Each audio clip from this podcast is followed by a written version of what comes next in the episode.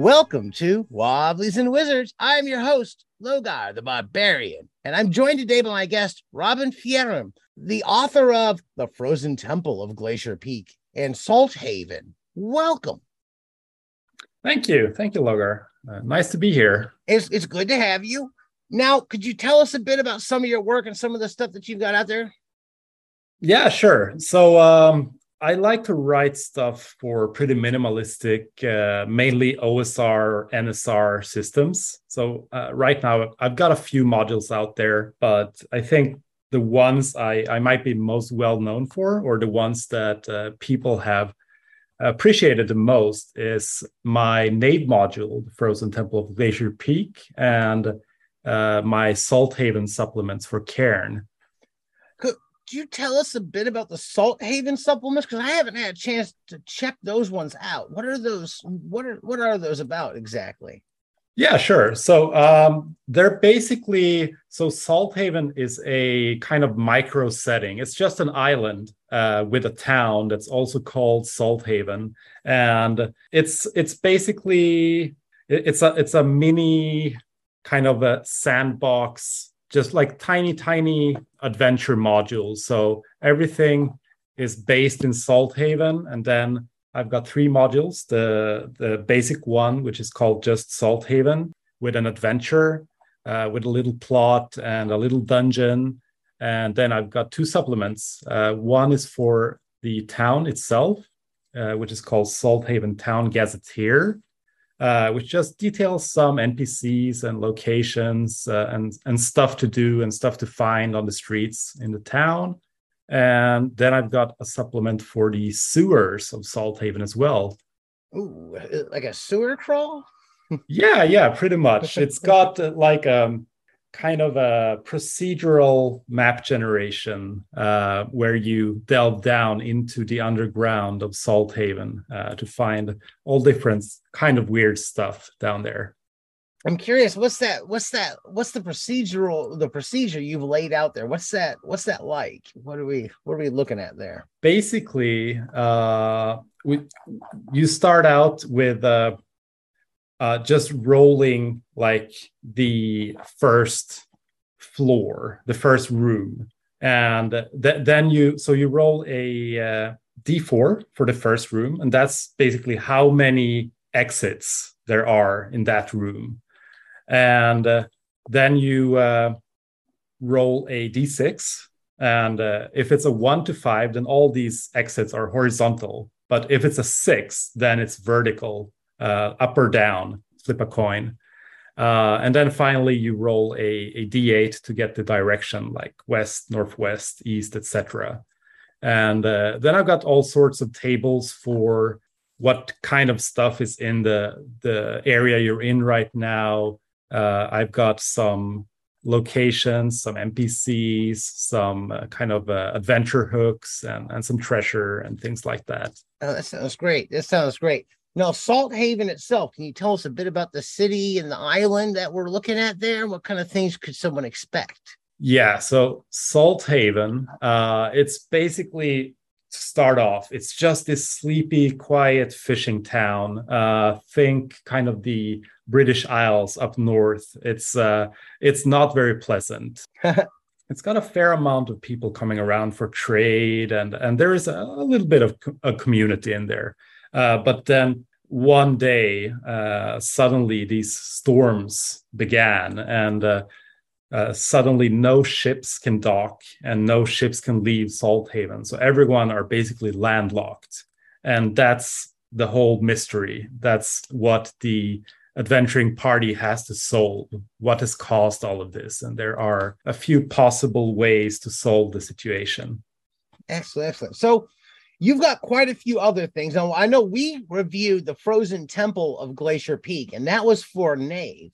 You've got the Salthaven stuff out for Cairn. You seem to be focusing on what I would say is kind of the NSR realm, perhaps, what people call the New School Revolution, which kind of takes from old school D&D and simplifies, I'd say. Would you say that's accurate? I would say everyone has a pretty much different take on what the NSR is. one of the prominent figures in the NSR movement is Yochai Gal. I don't know if I pronounced his name right, but he's a really cool guy who basically set up this community and set up some principles on this new school revolution. And it's basically, I would say my definition of it is a more inclusive OSR, where you don't have like the grognards who say that this is the way the game should be played. It's more of a free space, free and accepting space, I would say. Actually, yeah. Well, we're big fans of Yochai here. He's been on quite a few times. So what got you into this and writing games for this realm of the NSR, as we'll call it? Yeah, so I guess it kind of started, I began writing adventures early last year, and my first like proper published module was The Curse of the Emerald Sea. And that one I started because I wanted a game, a procedural game for basically like wave crawling. I wanted my own pirate game. And then I saw this Undying Sands game from Games Omniverse. And I was just blown away with the hex tiles. And like you pull the tiles from a little bag and you place them, and it's all random. And it's all improvised. And I love that kind of stuff. Lots of tables, lots of things happening. And that's kind of how I started writing, like just playing games in general. I love procedural games. I love random tables. I love improvising. I want my table to be alive. I want things to kind of not be predefined. So that's pretty much how I got on the path to these kinds of games. Take us through a little bit of what else you have available, because you have a few other games that are available as well that are out there. Right. So I've got one actually that I'm pretty proud of. It's called the Quaranzine. That was kind of a passion project because I lived in South Korea for a few years, and my main playing group from there, we basically got together to make a zine together. So everyone made a spread, and it's all system neutral, just random stuff, some random tables, a dungeon and things like that. And it's all free. You can get it at cost on Lulu as well. So that one I really liked. It was fun to really make something with. We were 8 people in total, I think. I've also got a Mothership module, actually, which is something completely different from the other mainly fantasy themed stuff I've got out there, which is called Bumpy Ride at Boar Nine, which is basically a kind of whodunit horror mystery on a frozen planet. I'm a big fan of that Mothership, where I got a couple chances to run it so far. I'm really looking forward to that big box set coming out, whatever that finally hits. Oh yeah. I'm waiting for that as well. It's a fantastic game. I'm excited to see what else will be coming out for that, because there is a big...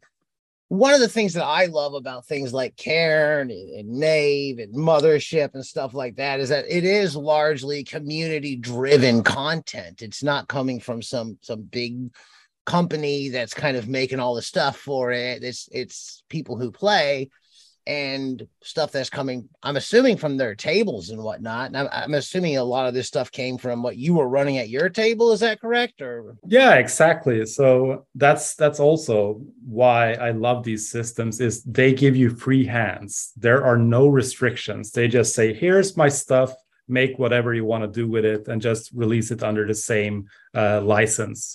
I like the systems themselves, like Cairn and Mothership and all of these, but just that possibility that if I want to, I can take this game that I prepared for my group and publish it. It's just fantastic. It's a real boon. So I'm curious about your like gaming history. What got you into this realm of gaming? Like, did you start with D&D or a different game, or how did that happen? Yeah, so I'm from Sweden, and in Sweden, when I grew up in the 90s, D&D wasn't that big. I mean, everyone knew what it was, but it wasn't the most popular game. We had a game called Drakar och Demoner in Sweden, which is actually still published, which is basically dragons and demons. It's Dungeons and Dragons, but it's based on the basic, what's it called? BRP? The basic roleplay system?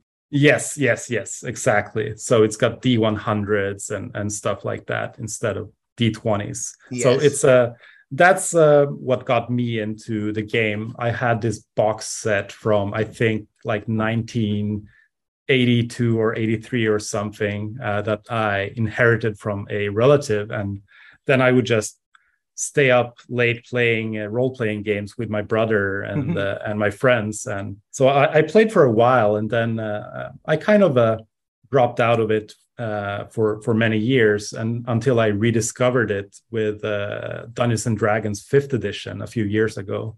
So that's what got me back into the hobby. How did you go from the 5th edition to things like Knave and Cairn? Where did that switch over occur, and are you still playing 5th edition and other things, or are you strictly into the NDC now at this point? When I got into 5th edition, I was playing at a shop in Seoul, South Korea, and it was mainly Adventurers League, the organized play of 5th edition. And I started the running games as a dungeon master every week, and I kept getting like so frustrated and annoyed more and more every week that like, why do I have to spend like 2 or 3 hours preparing an adventure module every single week? And why is there so much page flipping? I was frustrated. And then I found Maze Rats. Yes.